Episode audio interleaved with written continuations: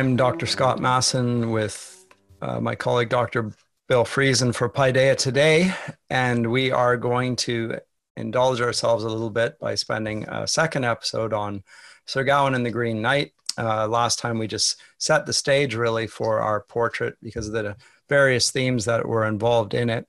But today we're going to go through the text in uh, some detail at any rate, uh, and I'm going to pass it over at this point to my colleague Bill. Go ahead. Thank you, Scott. Um, I'm reading the little bit that starts at uh, line 130 here in the first fit, where uh, we see the entry, uh, the rather spectacular entry of the Green Knight into ah. feasting hall of King Arthur and his knights of the Round Table. Uh, and I'll see how well I can do this here with my old eyes. Now I will say nothing more about how they were served, for everyone can guess that no shortage was there. Another noise, quite different, quickly drew near so that the king might have leave to swallow some food. For hardly had the music stopped for a moment and the first course been properly served to the court, when there burst in at the hall door a terrible figure. In his stature, the very tallest on earth, from the waist to the neck, so gre- uh, thick set and square, and his loins and his limbs so massive and long. In truth, half a giant, I believe he was. But anyway, of all men, I judge him the largest and the most attractive of his size who could sit on a horse. For while in back and chest his body was forbidding, both his belly and his waist were becomingly trim, and every part of his body equally elegant in shape. His hue astounded them, set in his looks so keen, for boldly he rode in. And overall, so I'm going into Middle English, completely emerald green.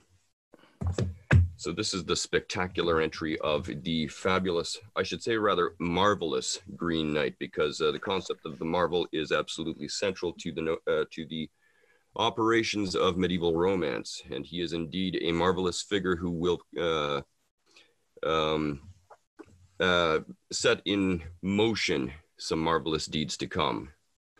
Um, and of course, this is at, uh, as we mentioned in the previous podcast, this uh, incident is coming at an interesting time of year. This is Christmas and moving into the new year. Um, and uh, so it's a very significant time on the liturgical ch- uh, calendar of, uh, of the medieval uh, imagination. Mm-hmm. This is the time of new life, of rebirth, um, an engendering of hope in the celebrations um, that are everywhere. Um, and the, the, figure of the Green Knight, of course, uh, factors into all of this uh, very centrally. Um, Why is he in green? Why is he so large? Why is he so good looking? There's a lot. That, it's a, that's an incongruous combination. The green and the large uh, have monstrosity about it. The the small waist and the sort of Superman torso seems like it doesn't quite fit what do you make of this here? There's a number of things. I mean, a lot of scholars have said a lot of things very confidently about what things connote in this story and what things symbolize in this story. Um, and uh, I'm going to adopt a rather medieval position on this um, and to say um, all we have are our best guesses. So that's what I'm giving you here. There are some highly suggestive guesses we can make uh, about the color green, about his stature, they mention that he's a gigantic man, uh, one of the most gigantic men who can be carried on horse. Uh, we've got the time of the year, all these sorts of things. So I'm just going to put these out as suggestions. Let's start with the gigantic man on horse motif. Mm-hmm. Uh, this is actually a motif that goes way back into, uh, in this case, not Celtic lore, but Germanic lore. Uh, it says at a certain point in uh, Beowulf that Hygelac was so huge um, that his feet dragged on the ground. And this is a motif you hear mentioned around several legendary Germanic uh, figures out of uh, Germanic, uh, ancient Germanic myth, that they were men who were either so big um, that horses could barely bear them, or that their feet dragged on the ground, or that horses uh, couldn't carry them at all. Hmm. Um, but they're huge, gigantic men. That's how big they were. And this is a standard way um, of describing uh, the sheer size of the individual. So it's very interesting that it crops up here. Can we draw any direct lines between those legends and what we're encountering in Sir Gawain and the Green Knight? No, we can't. All we can say is that it's highly suggestive. Hmm. So there's that. The color green is overwhelmingly important in this tale, perhaps obviously Sir Gawain and the Green Knight title. Um, and green is going to come back and haunt us in scene after scene with mm. uh, with uh, individuals and symbolic uh, um, items and things of that nature. So again, let's begin by scratching our heads and thinking a little bit uh, about what green traditionally has symbolized in the Western imagination. And obviously, one of the things um, uh, that I've already mentioned here is um, fertility, hope, and new life. Uh, in particular, we see um, decorations of holly bobs and things like this around, which are traditional sort of decorations for uh, Christmas and New Year's and what have you. You'd find them all over the place in medieval villages and castles and keeps at this time of the year. And the holly, of course, is significant because it, uh, um, the holly bush is significant because it keeps its green leaves even in the dead of winter. It remains green when everything else is bare and brown and gray and, and, and looks dead. So it is often seen as a sign that new life will return again. There's a there's a notion that the nature is not done with us. The season of death, in, which of course is winter, uh, will not persist forever, and spring shall come again. New hope shall come again. Fertility shall come again. New things shall come again in the springtime. Um, and it has been mentioned that um, the holly berries, the red berries, um, contrast strikingly with those green leaves of the holly tree and that perhaps this in some primitive sense represents the blood of sacrifice which is required to return to that realm of new life and hope uh, and these sorts of things. This conflates very suggestively and very richly with um, uh, medieval notions of Christmas and perhaps modern notions of Christmas as well, wherein we celebrate um, the birth of Christ at this time of year. Mm-hmm um, and uh, how Christ Himself for all mankind brings the hope of new life uh, here in the midst of the season of death. Uh, and that association is made quite explicit by St. Augustine of Canterbury, not to be confused with St. Augustine of Hippo, uh, who came in 597 to, uh, at the behest of Gregory the Great, uh, to the coasts of England to begin the conversion process of the pagan Anglo-Saxon barbarians. And he landed in, I think it was Kent, and uh, things took off from there. But, um, and I might have mentioned this previously around Beowulf or somebody like this, but uh, so, but I'll, I'll, mention it very quickly here. Mm-hmm. Um, which is that he asked, he sent a letter back, which we still have, um, to Pope Gregory asking what he was to do with the pagan um, um, sanctuaries, the pagan temples. Yes. Yeah, you mentioned this, but go on. And uh, also, what what is he to do with the pagan uh, religious holidays? Right. Gregory told him convert it. Um, so the notion here is that it's likely that the holly, uh, holly bobs, holly wreaths, stuff like this, um, are pre-Christian symbols which nevertheless uh, speak to this hope for new life and the sacrifice that needs to go into the new life and the red and the green and all, all that rich interplay. So that gets converted to Christian, a Christian imagination, Christian purposes. Yeah, you you've got to have a very striking um, painting that you put up here, Scott. yeah, us- it looks it looks like it's medieval. I'm not sure the exact. Uh, origin of this but it's got the sort of uh, the telltale victorian signs about it. Sorry, I said medieval. I meant Victorian. It's just the image of the figure and the uh, ladies looking up, and so it looks like that late uh, 19th century period, um, with the man um, not looking particularly gigantic, actually. Um, but aside from that, obviously the Green Knight. Mm-hmm.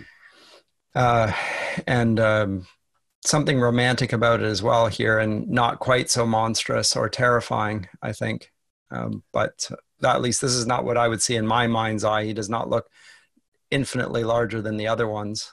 No. Um, so we have to remember that our understanding of, of, the, the middle ages and particularly the high middle ages um, runs through a great series of filters and lenses historically. Um, each era remakes the, the middle ages uh, to some extent in its own image. And I think that painting that you showed there really kind of uh, uh, highlights that that mm. tendency. Mm. Um, and if we're not careful, I think oftentimes we can come to medieval literature uh, and the Middle Ages more generally speaking um, without explicitly registering in our own minds that uh, we're actually getting multiple interpretations, interpretations of an interpretation of an interpretation of the Middle Ages or Sir Gawain and the Green Knight specifically.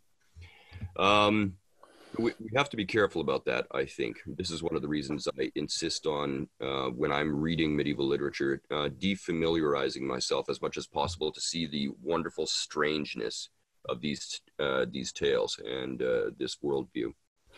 So, um, I mean, I say more or less what you've said there. I mean, it seems obvious that uh, the symbolism of the holly is a symbol of an evergreen, symbol of life, so forth, uh, to this day. Those symbols are used. Uh, the colors red and green are used uh, as traditional Christmas colors. Uh, Martin Luther made it famous in the um, uh, O Tannenbaum, the Christmas tree, as it's translated into English. Uh, so something of the ancient Yule tide festivals. Phrase is still used in English, although it, people don't know what it means. Seems rather antiquated. One final thing: it's it's remote from the text here, really, but it is a contemporary gloss on these sorts of things, which is ties in with what you said about the fact that um, these texts would have uh, or the idea of a Yule festival would have predated the Christians that came here, and so some have said that the Christmas festival has is has been put into this date for you know there was no December 25th is arbitrary and that it was connected to this for apologetic reasons and all this sort of thing.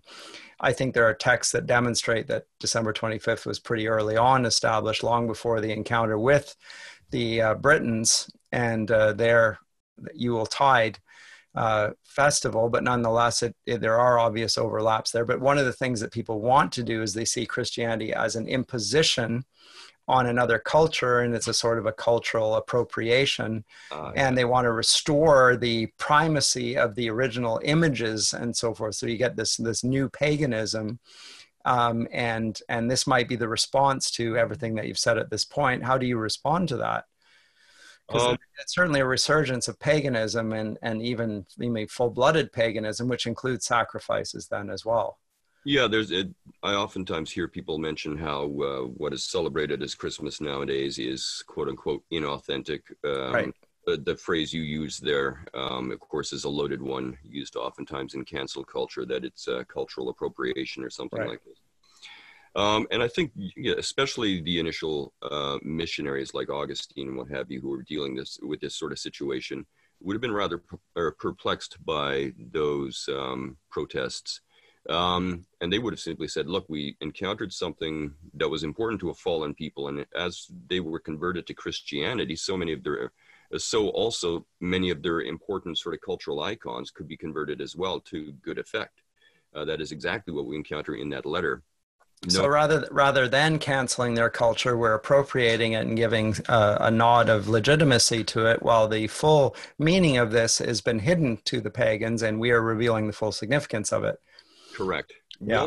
remember the December 25th date. That put me in mind here that uh, until we encountered, and again, I think I might have mentioned this glancingly at, at a certain point earlier on, until we get to the history of the English Church and people by that famous historian, the Venerable Bede uh, we had been dating history in a great series of very confusing layers.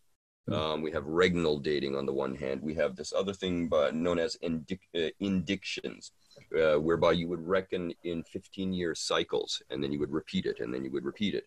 And we have three different kinds of breakdowns when it comes to indictions. Uh, one, which is known as the Greek indiction. Um, by the way, this starts in 312, they start doing this. Uh, this starts on September 1st.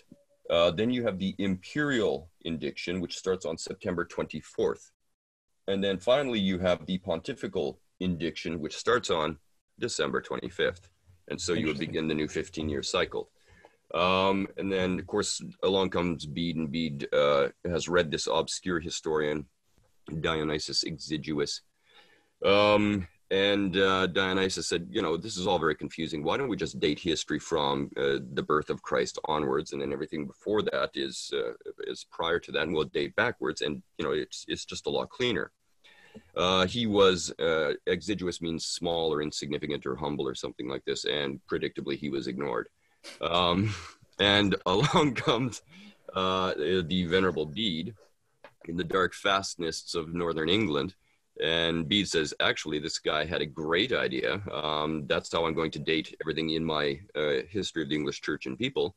And because that text spread so widely um, as the, essentially the primary history text of the early Middle Ages, um, however, Bede did historiographical business became the standard, respected way of doing business, and so that's why we date things as we date. I just find I find this endlessly fascinating. It does give rise to the question: if if not this, then what? I mean, if it's not going to be this, even if you want to do what modern historiographers do or secular scholars do, and rather than using BC and AD, uh, the Anno Domini, and they use BCE um, the, before the Common Era. My question always is, well, what's common about the Common Era, per se? And and really, it they they lack the knowledge of what you've just said about the fact that time around this period is dated from the time of Christ, and it's established. And and if we don't look at it that way, then what do we do, and what would replace that chronology? And it, it's unclear. And anybody's ever coming up come up with an alternative to it.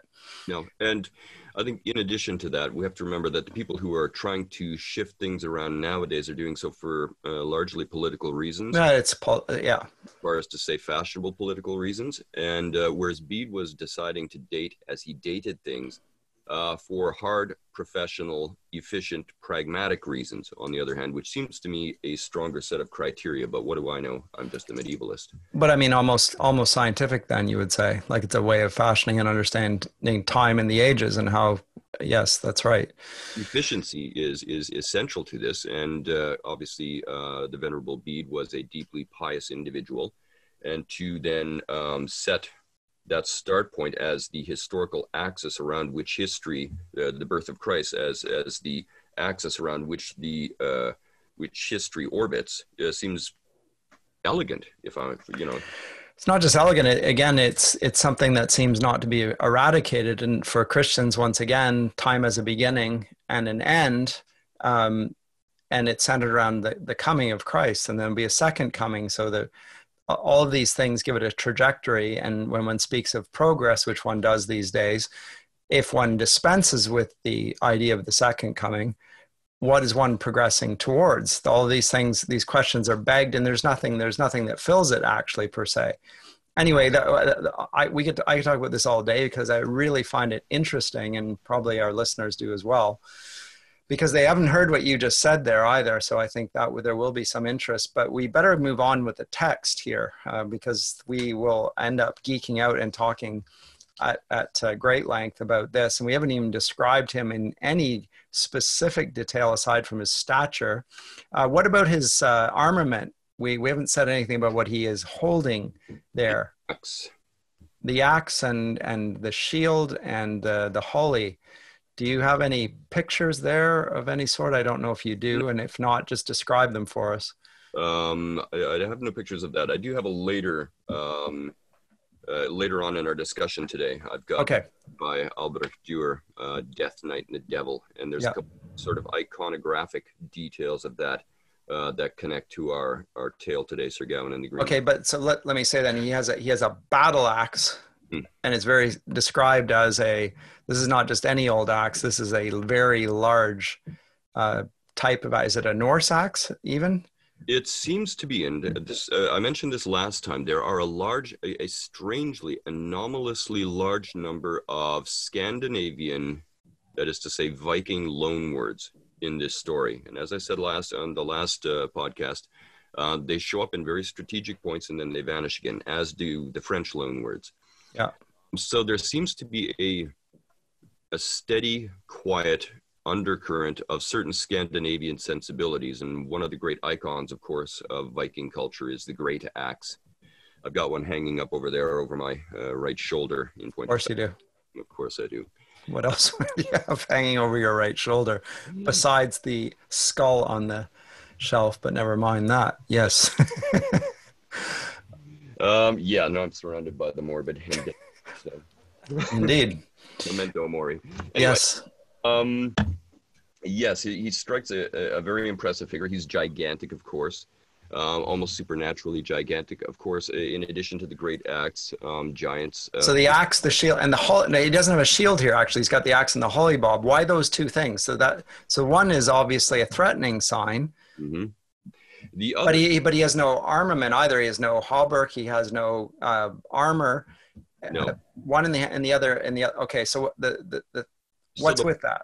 So the weapons, uh, uh, people talk a lot about um, the sort of um, ceremonial, ritualistic uh, nature of certain weapons in the Middle Ages, and it's it's true that we have some extraordinary, uh, extraordinary, um, beautiful, richly made weapons uh, from the Middle Ages, as we do from other ages, which do not seem to have been intended for actual battle. Um, they're simply too fine. Um, oftentimes, uh, the metals used in them are selected for uh, prints rather than uh, actual fighting. Um, and here we seem to have a somewhat, I, I, again, uh, with all things symbolic in this story, I always want to say this is, I'm following the spirit of Occam here. Um, we have only our best guesses, and that's all these are, but we need to guess anyway what these things symbolize. Uh, the axe is, amongst other things, not just associated with Scandinavian culture and battle and berserkers and all that kind of stuff. And the berserker figure, by the way, kind of threatens a little bit in the background here as well, but not quite. Uh, but also, it's a oftentimes used as a sacrificial weapon. That is to say, it's the weapon that's used to sacrifice. And there does seem something deeply ritualistic about the beheading game, which is about to happen. Mm-hmm. Um, and scholars have spilled a lot of ink on this front. Um, it's not my central concern, but I, I do note it uh, when I teach this uh, this text to my students. So the axe is for sacrificial purposes. The holly bob, then, as I've called it, I, I, I have often presented, and we just talked about this a little bit, that it may not. I mean, when you think of holly, and you have any contemporary associations, it's something that you hang um, and like the mistletoe perhaps or something that adorns the tree but and so is he going to go kiss him here? I don't think so. There's no there's none of that here. But nonetheless he has it in one hand. It's most our attention is drawn to it. What is the connotation? I wondered whether it was a reference to loki this this norse god that threw a holly bob and slew the king's son with it in light of the fact that he has this norse axe. But i'm I'm totally speculating, and I I don't know. But but it's again it's rich and uh, potentially very productive speculation because if you don't know the the, the myth, um, there is a myth. That's, it may be a, a relatively late myth. Uh, one of the Norse gods uh, who doesn't get a lot of airtime in a lot of the other myths is Baldur, um, the beloved god. Um, and uh, he is invulnerable to all and every weapon, every malaise. He's he, he's uh, you know effectively he's bulletproof. Uh, which, of course, you know, after we had discussed the gods around uh, the Iliad and uh, the Aeneid, of course, uh, we would expect m- many modern readers to shrug and say, of course, the, he's a god, uh, so of course he's immortal and invulnerable. Uh, but no, Norse gods are mortal.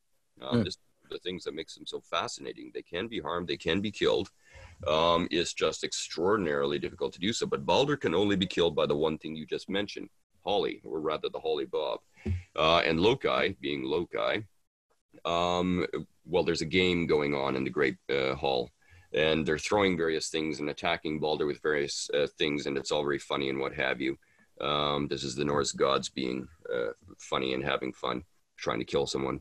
Um, and along comes Loki, who knows very well that the Holly will kill Balder, and he throws the, uh, the, the shaft and it kills Balder. Uh, and then there's a there's a, a, lot that comes out of that. But Balder is uh, interestingly, Balder is said to be resurrected afterwards. Right. He is the one god who is resurrected afterwards. Right. in the new age, um, a very strange age. Uh, but in any event, um, yeah, but a sort of a Christ figure then of in in Norse literature, right? Dictionaries uh, definitely connected Balder with the figure of Christ. Um, so there's there's a rich network of associations there. Uh, again, we have to stop short of asserting things with absolute certainty because we just can't draw those lines professionally. Uh, but there is a lot clearly going on here, and maybe the original author simply meant these uh, these connections, uh, the various symbolic registers of all these things, and the way that they weave together, to be elusive and suggestive rather than strict and canonical and clear. Um, that seems to me the best interpretation. Yeah. So we get into this game. Let's talk a little bit about the beheading game. Um, the beheading game is uh, it's a motif that goes back again both in Germanic and Celtic um, myth and legend and literature. Um, oftentimes in Germanic strains, it is associated with uh, riddling and the riddling game that comes along with it. Um, and like like Gollum and the Lord of the Rings, that sort of yeah. Definitely pointing towards this rich uh, line of narrative. We also know that the ancient Celts, the ancient pre-Christian Celts, were strangely obsessed with severed heads. Um, I know it's the kind of thing you can't make up. Um, and in with uh, ancient Celtic, uh, can call them palaces, though that word is enormously anachronistic. The royal houses of various Celtic war leaders oftentimes uh, had a stone uh, door frame, a stone lintel over the top. Mm-hmm. These are these were massive constructions. Some people have tried to associate them, I think, very dubiously with uh, structures such as Stonehenge and what have you, though, uh, though they're nowhere near as large. Uh, but the interesting here is that um, they would actually carve large niches into these stone door frames, and into these would go the skulls of uh, individuals. We don't know for sure if they were their enemies or their ancestors or who these individuals were, but the head went in there. Uh, and so the, the, the, ancient Celts mention severed heads on many different occasions and clearly had it in their iconography and in their imagination. Here we have another head being severed, of course because that is exactly what the Green Knight suggests as the game. He comes riding into the hall, bit of a no-no that. Um, makes a spectacular entrance, um, and suggests that they have a little bit of fun. Um, one, one, one other thing he does before he suggests that is he asks who is in charge because he can't tell even though King Arthur sat in the middle on the ta- at the centerpiece of the table, he suggests that he doesn't know who is the Lord there. So there's a, there is more than a little bit of um, not only uh, alarm but uh, obvious insult. Yeah, there, he's right at the get go. He's suggesting that either Arthur isn't recognizable, isn't behaving in a recognizable leadership fashion, um, or, or some such. Uh, and indeed, very quickly, we see Arthur show a lack of leadership skills right at the front end. You'll recall we were discussing last podcast how, in the middle and later part of the Arthurian tradition in the Middle Ages, Arthur is quite consistently, not absolutely consistently, but quite consistently shown as a bad king. Um, Malory in the Morte d'Arthur uh, makes great hay with this. Um, and here again, we have again the, this author here also is following that tradition. Arthur comes off looking rather badly, hmm. um, and it's Gawain who swoops in to save the day. And just prior and just prior to that, without we need to move on, but just prior to that, the reason that they are delaying at this Christmas tide uh, is because Arthur demanded a miracle before he would eat. He refused to eat until such time as a miracle had taken place or some sort of fell deed had been performed, right? Is that not something? He's after some form of marvel, and the mar- yes, um, and the marvel, uh, to uh, put it in more French terms here, um, is a kind of fantastic intrusion, sometimes a sustained fantastic intrusion into the narrative that we encounter in medieval romance here. Of course, in this case here, it takes the form of the Green Knight as the figure of the Green Knight, and then the things that the Green Knight uh, brings to pass in various uh, at various removes. So this is all very marvelous stuff. Um, Arthur may also be waiting for that in story form uh, at the front end, but in turn, it turns out uh, he gets the the real live form, which in turn becomes a story, which in which he doesn't actually figure very um, prominently at all. Yeah, right. doesn't prominently uh, or or well. So. Okay, so then the beheading game ensues, and uh, how much do we want to say about this other than that? A little bit about this at the front. Well, first of all, let me signal one little sort of thematic thing at the beginning here. We've, we have the iconography of, of the holly uh, and the little red berries on the, the background of the green holly leaves. Um, and we talked about how the, the green represents things traditionally like new life, new hope, fertility, all that kind of stuff. And the red berries represent blood because blood needs to be spilled in the traditional celebrations, especially with pagan Yule, we think, uh, in order to bring about the new life uh, that, that comes out of here. Um, and so I think in the iconography of the holly, we also see a thematic sort of nod here. The, uh, the Green Knight is going to bring a process uh, to the Knights of the Round Table and to Gawain in particular, whereby sacrifice and new life are notions which are interplaying interestingly throughout the entire text here. So we need to keep that kind of at the forefront of our, our minds as we read closely uh, the text. Um, that's what that's why I think the reference to Balder and his death and rebirth, as it were, are at least alluded to in the back of the reader's mind. But so they have that kind of pushing to the forefront here. Yeah. Let's talk a little bit about the psychology or the psychological uh, landscape as the Green Knight throws out his. Uh, it's not really a challenge, but it is a challenge. Um, a lot of my students express shock and dismay that somebody would suggest such a bizarre game and they they write it off uh, as saying well you know the medieval mind was more suspicious uh, superstitious and uh, wasn't as critical or all sorts of dismissive things uh, and i tell my students pay close attention here the the court of king arthur goes deadly quiet when hmm. uh, green knight throws his challenge out why because they're shocked, they're stunned, they're appalled. What a weird suggestion, uh, striking each other's heads off. Um, and it just gets more and more awkward. Um, you can imagine if you yourself were sitting there and, and, the Green Knight rode in and said what he said and did what he did, uh, you would be thinking to yourself, what is the catch? Are you insane? Okay, you don't seem to be insane. So, okay, so what's the catch? What's going on here? the insanity is that he offers to take the first hit. That's the insanity. It's not that he wants a fight with an with with an axe. It's that he offers to take the first blow and then to return it in a day. And and the terms of the pact are quite explicit and clear and binding, and those are important as well. Uh, as strange as they are, it's a year and a day from then. Correct. Yes, and it lines up in some striking ways. I don't really have a, uh, uh, uh, time to get into it here today, but it, it lines up very interestingly with the number of stanzas that we encounter. Not 100, hmm. but 101. Hmm.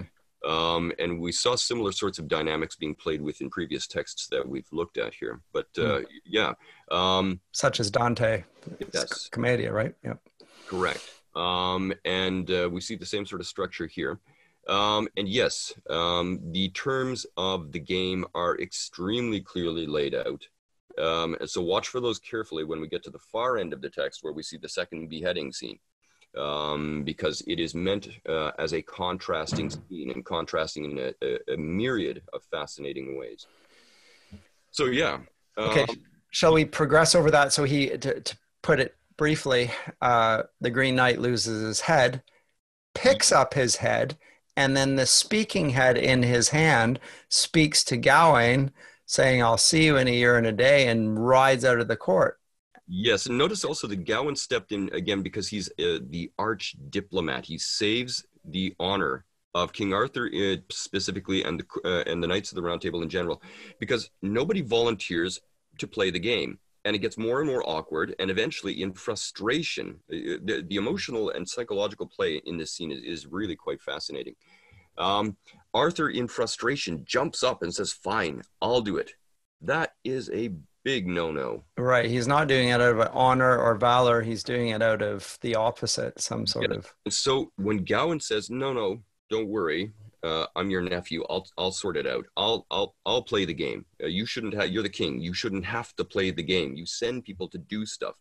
But notice that's also set up a very interesting dynamic. Now Gawain does what he does not to attain honor, but to hold back humiliation. Hmm. So there's a negative impulse driving this quest right at the uh, at the front end. There's something poisonous in the seed of this quest, uh, and this is part of it.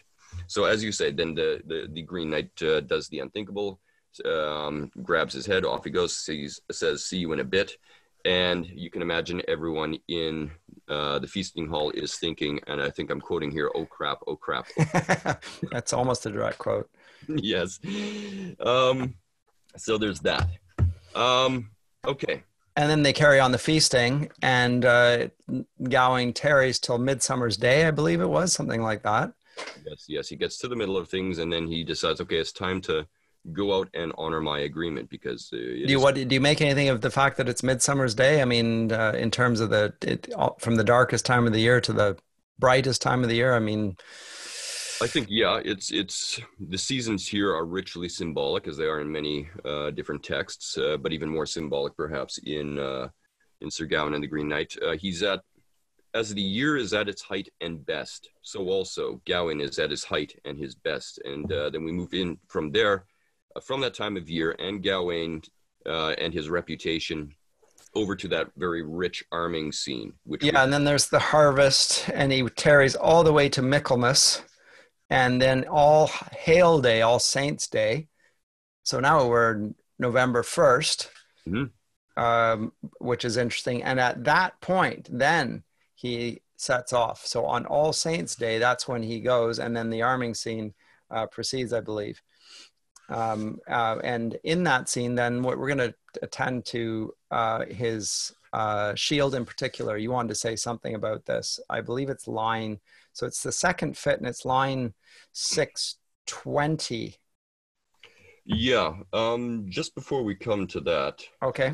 Let me also just very quickly say something general here, which is that uh, remember that the author here is most likely a rural nobleman. This is a this is a nobleman who lives particularly close to uh, what we would nowadays describe as nature or the earth and what have you. So the medieval mind, um, already generally speaking, is much more in tune with the year, with the seasons, with the land, with all these sorts of things than uh, us relatively numb urbanites.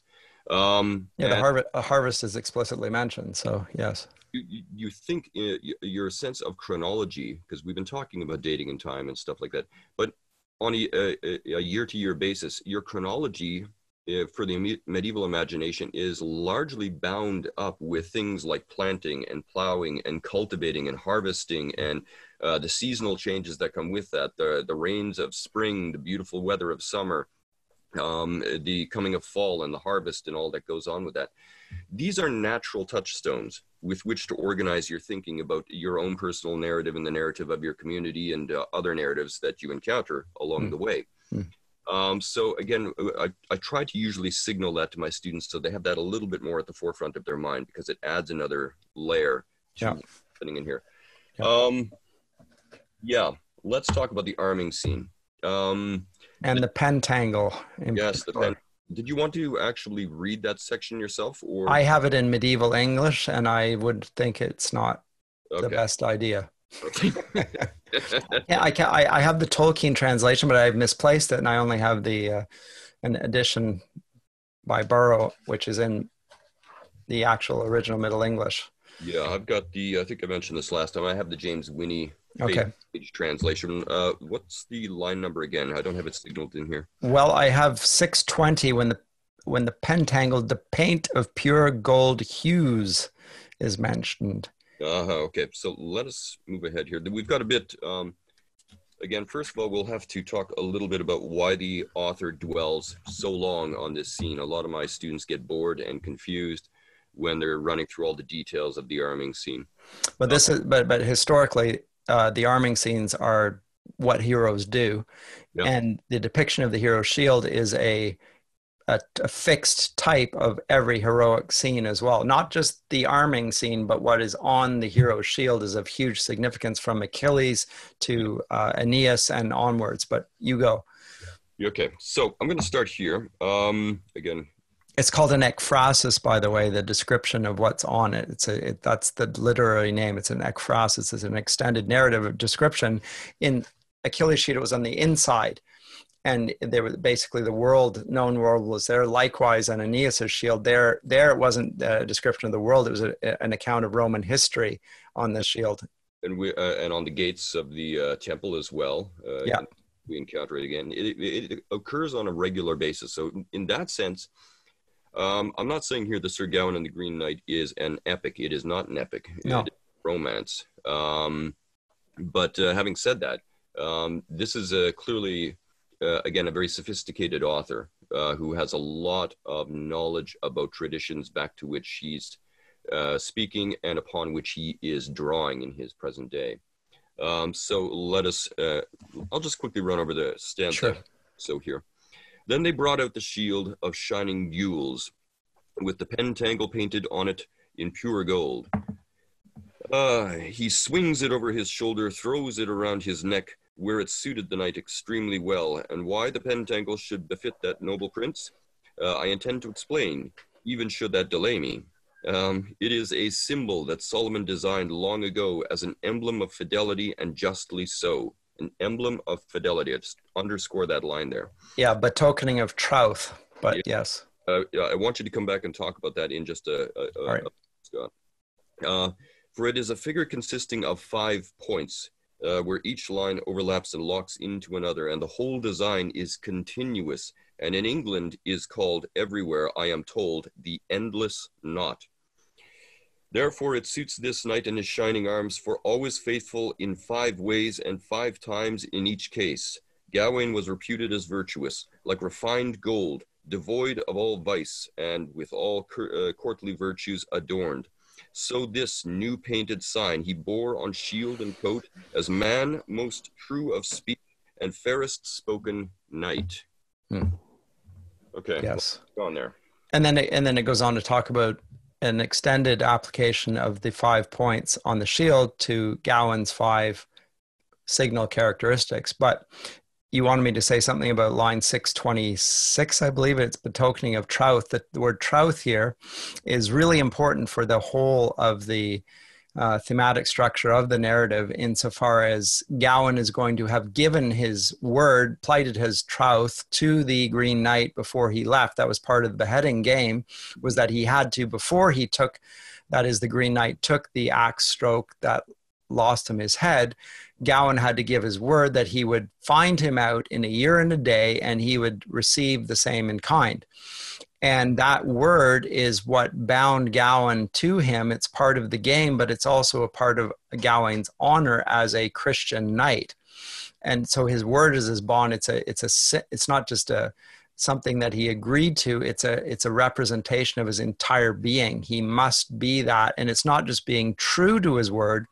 It's a covenant that's been made. So it's a bond like one makes to one's liege lord right? There's a swearing of oaths, and often it's uh, symbols are given, tokens like a ring or something like that. It's a it's there's a, a, relationship that's been established. So here, the sign that Solomon has set on his shield, the five, the endless knot of the five. Uh, points of the pentangle in betokening of troth by title um, so th- this yes that symbol is a symbol of Gawain himself and with Gawain of the of the ideal Christian knight. Did you want to say more about that?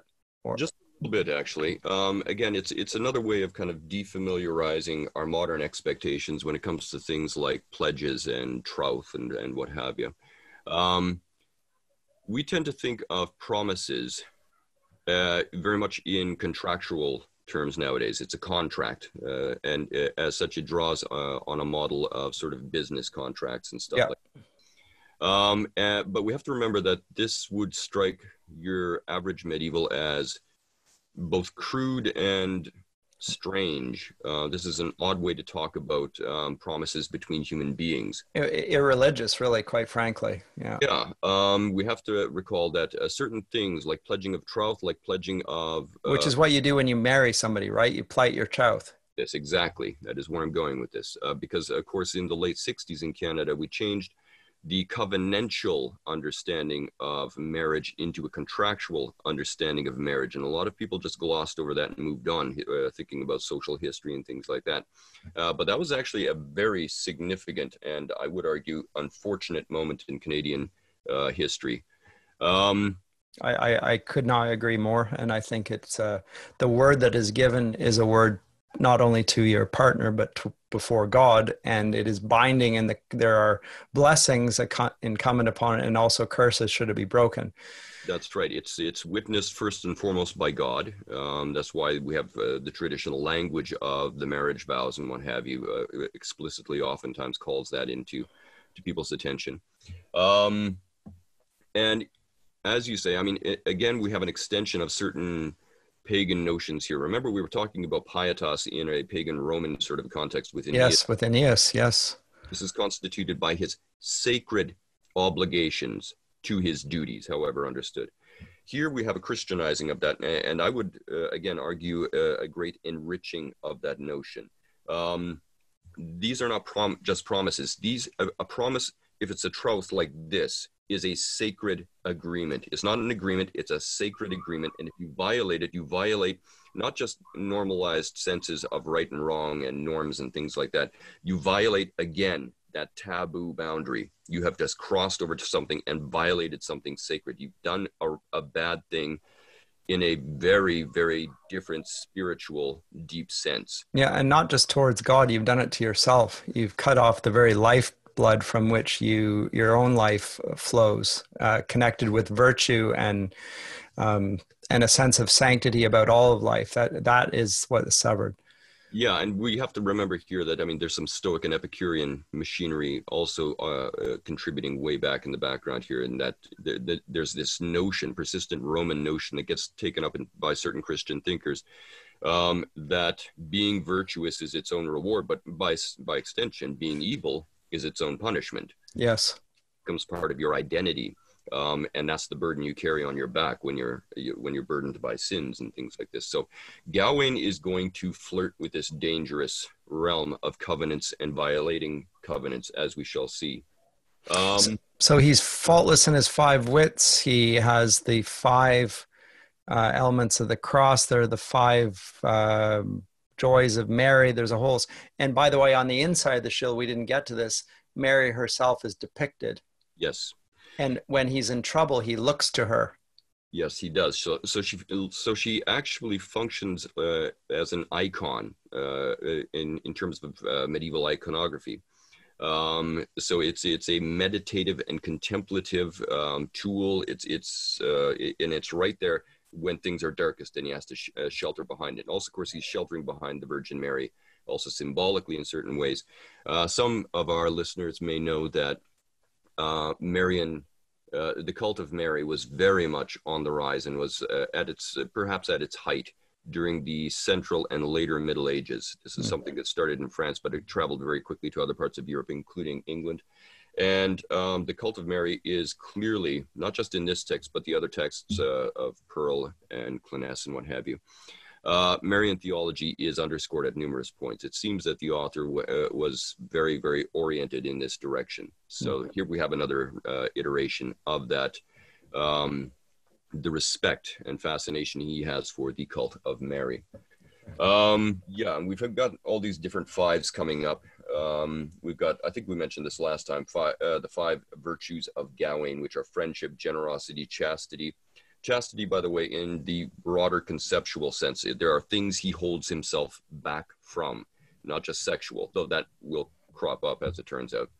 Uh, he's got he's got five wits. He's got five fingers. He's got the five wounds of Christ. He's got the five joys of Mary, and the fifth five are those five that you just mentioned. Yeah and we could geek out about this all day long. I mean, we got the the five wits. Uh, I believe probably alludes to the five inner senses. We got the five outer senses and the five inner senses, according to the uh, medieval imagination.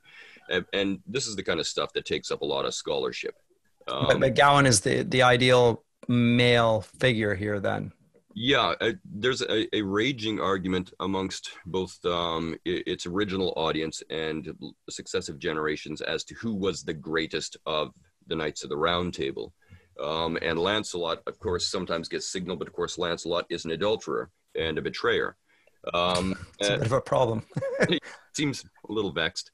Uh, uh, but the fact that he can stomp anybody who says that, hey, you're doing a bad thing, uh, in, insulates him against being accused of doing bad things. So, um, Gawain, though, is a very sort of attractive candidate for this status. Um, he doesn't um, in the end, of course, he uh, he is not that person who is signaled out as the perfect knight. Um, but he's, he's that's Percival, right? But yeah, exactly, yeah.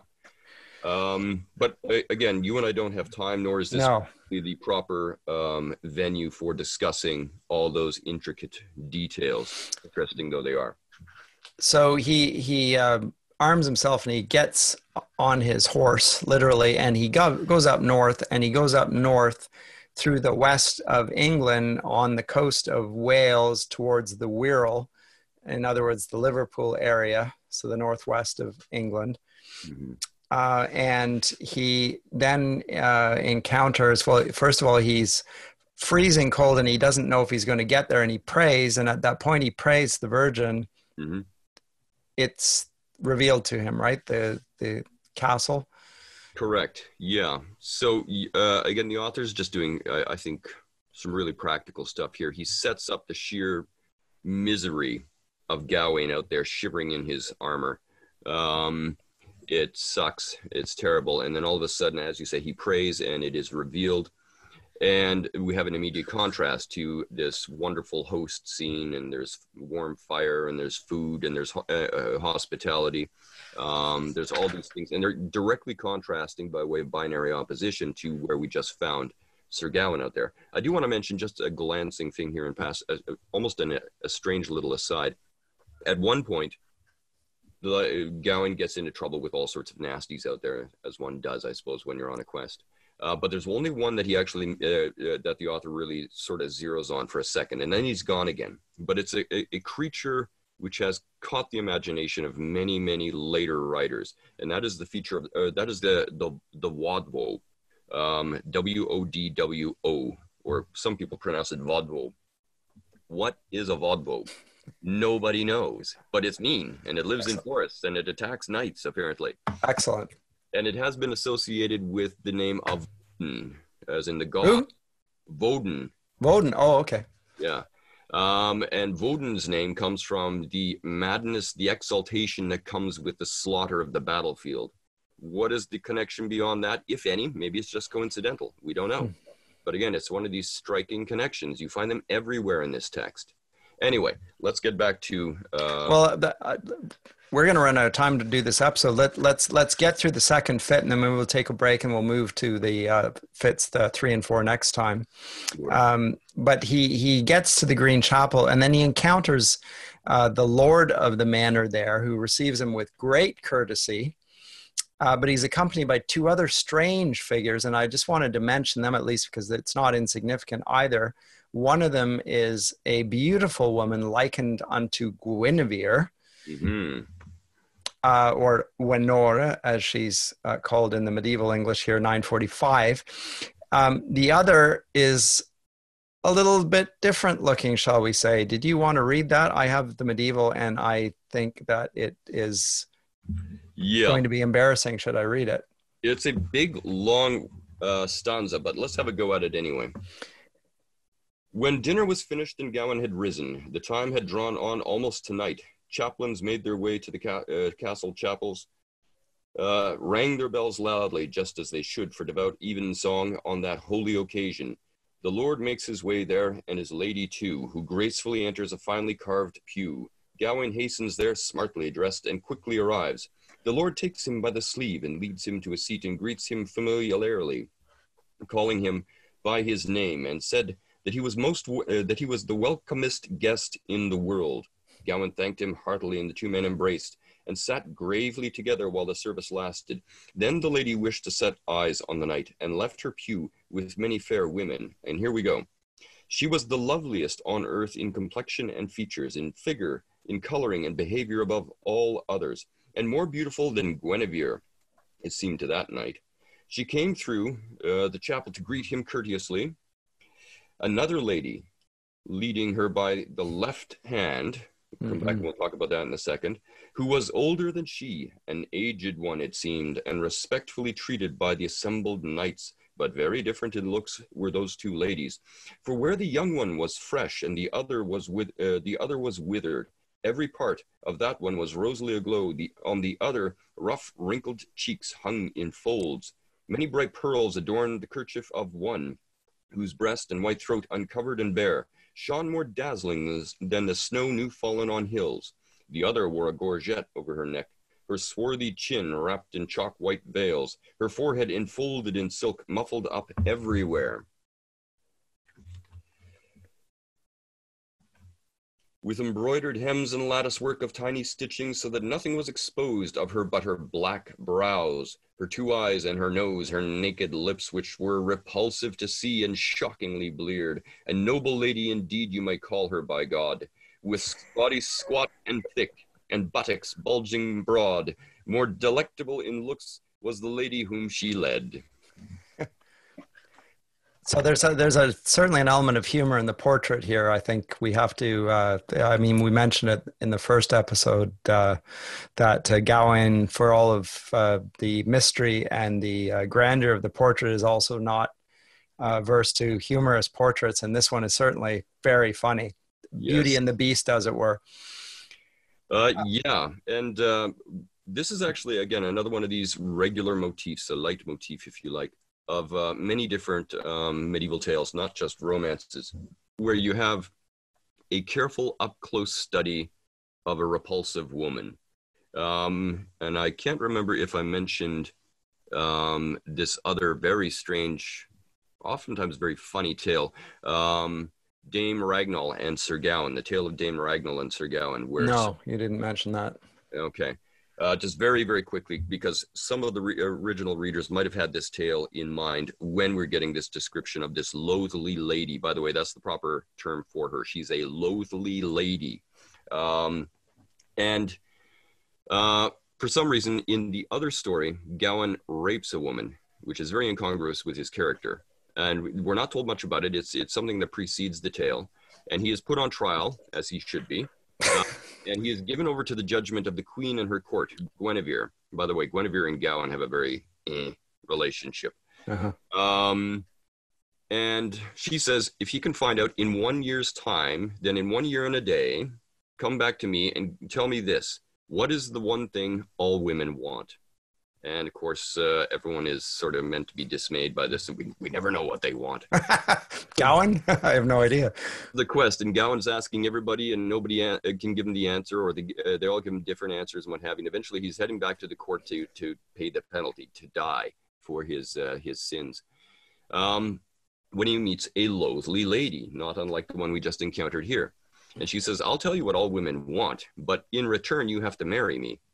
Um, and she is, they spend a lot of time really doing what is being done here in this text, uh, where they go over every minute little detail uh, and explore just how repulsive this woman is, which is, of course, a, a countertype to another medieval way of doing literary business, where you describe a beautiful woman uh, from the head down, bit, bit, bit, bit, bit, all the different things of her, and, and they dwell on these things. Um, she whispers something in his ear. He goes off. Uh, he tells uh, Queen Guinevere and her court um, the answer. What do women want? Sovereignty. There's your answer. Oh. And Guinevere looks at her ladies and says, By thunder, he got it. Um, okay, I guess you get to live. Um, and Gawain says, Okay, by the way, I'm getting hitched. So along comes the wedding, and everyone's dismayed. Gawain, the most uh, sought after of knights by the women of the court, uh, is marrying one of the most repulsive creatures in all of England.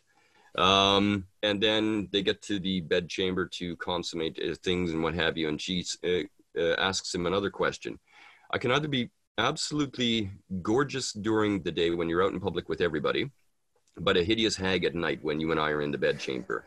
Or I could be absolutely gorgeous here in the bedchamber, but I will be a hideous woman out in public, continuously draped on your arm. Which one is it? Again, it's a second trap. And Gawain quite wisely recognizes it as a trap and says, I don't know. You decide. You're sovereign. And she says, Dancer, I'm beautiful both day and night. And that is the marriage of Gawain and Dame Ragnall. Wow. So that, that it's a little bit like, uh, gosh, was the Shrek and the, the all that. Oh. Yes. Oh, no. I didn't, I didn't know that. Yes, it's it's and it's not an uncommon medieval tale. So, uh, again, more backdrop potentially to what we're seeing here. But Scott, tell us a little bit about uh, some of the details of this. Well, I mean, I don't have that much. I, I mean, the appearance is obviously um, standards of beauty, and the portraits thereof. The women, uh, the attractive woman is is white skinned because she's not worked a day in her life and all that, and um, the uh, clothing she wears is over there. I mean, the thing that I draw attention to is the fact she is led by the left hand by the elder of the two women, mm-hmm. uh, an ancient one, and the left hand has the connotations of the uh, sinister in Latin. So the yeah. manus uh, uh, uh, mana sinistra here, the left hand, and so she's she's a diabolical figure. Uh, yes. and there's a few other indications that she is also a bad person. Remember, to the medieval imagination, again, you know, very, very, everything's symbolic, everything's figurative. Um, and so one's appearance um, speaks oftentimes volumes about the character of the person. Nowadays, of course, we spend a lot of time um, preaching against that kind of thing, how outward appearances and abilities and things like that have and so forth. Yeah. yeah, and we we pound the table so long and so hard on that one that we kind of lose sight or we're shocked when medievals start implying something about the character by the physical appearance of certain characters. Uh, but remember, they're able to think figuratively. Um, the people are oftentimes making the mistake here of misinterpreting the ex, uh, external appearance with the inner, uh, uh the inner character. Are we uh, body shaming that old lady? Is that what's going on? exactly, we're body shaming that old crone. Notice she has black brows. Yes, yes. Black hair in the Middle Ages, both the early and high Middle Ages, was considered ugly, to use their word for it, hideous. Hmm. Um, if you have a black haired individual, you might want to think of medieval characters like that as the sort of uh, a, medieval analog to the old Western, where the guy who's wearing the black hat is your bad guy. That's how you spot him. Um, so she's got black brows. Um, remember, blonde is your ideal, gray eyes is your ideal, fair skinned, as you say, is your ideal. Long necks, if you look at medieval portraiture of quote unquote beautiful women, you'll notice they also have high foreheads, ridiculously high foreheads, because that was thought to be beautiful. Um, they would actually pluck their hair along the top here, oftentimes to raise the level of their forehead. And long necks, you'll see it also in portraiture, these women with these long, almost giraffe like white necks. Um, yeah, I know, I know. anyway, so uh, a striking contrast again, because we said this in the previous podcast. So much in here is meant to be read comparatively, and likewise, you immediately get two characters side by side, quite literally, um, and one is leading the other uh, with all the rich symbolism behind that. Because of course, this is going to be um, none other than our arch villain of the tale. But we'll come to her uh, presently and anon. Uh, Scott, was there more you wanted to say on this scene here? Well, just the, the conclusion of this is the uh, the game that he uh, pr- the, the the Lord of the Manor proposes with him. I believe yes. um, that he should uh, Gawain should remain with them, tarry for a few days, and they Lord of the Manor will go out hunting, and return at the end of the day's hunting with whatever he's caught, and Gawain will receive from him that as a gift, and in return, just must simply reciprocate whatever he's received will give in, in turn to the Lord of Manor, and that's it. It's yes. that's uh, and he agrees to it. Uh, Gawain, after this long voyage battling through monsters, uh, he finds himself exhausted, and of course, he agrees to the game. Yeah, it's it's the second game of the story um, sometimes known as the hunting game. Mm-hmm. Um, so it's it's not again it's not incredibly anomalous. It's it's somewhat traditional in mythology, literature, and folklore. Um, so this is not the first time this happens either. We're going to talk about that in very considerable detail uh, with our next podcast, to be sure. Yeah. So I'm not, I'm not going to go into that too much uh, at this point. Um, is there any final thing though that we want to sum up with here before we leave this chunk of the tale behind us? No, I think uh, so. Uh, it, the, it concludes with these lines: "To to bed yet ere they lead, they they yeed recorded covenants off the old lord of that lead, couth well hold lake aloft." Anyway, something. So there's a covenant that's been once again established between the two in the same way that he had established a covenant with the Green Knight. Now he's established a covenant with the Lord of the Manor. Yes, and he breaks both covenants significantly with all these sort of thematic and moral um, implications that that brings with him. Uh, let me leave off with also noting, just for um, the listener's benefit here, uh, Tolkien pointed out quite rightly um, when he was analyzing this text that uh, the character of Bercilak, or Bertilak, depending on which translation. The Lord of the Manor. Lord or no, the Green Knight. No, it's both. Yes, sorry. Yeah, Oops. Uh, plot spoiler, um, that he's often portrayed at this point in the text and, uh, and somewhat later as a loud, boisterous, jovial character. There's yeah, every now and again there's a bit of the buffoon about him, and uh, he's very much about jokes and laughter and, and conviviality. And he's a great host. He's he's wonderfully entertaining to be around.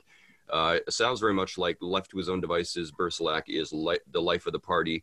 Um, great guy to have as your friend. He's continuously patting you on the shoulder and saying interesting things and uh, and and quick to laugh.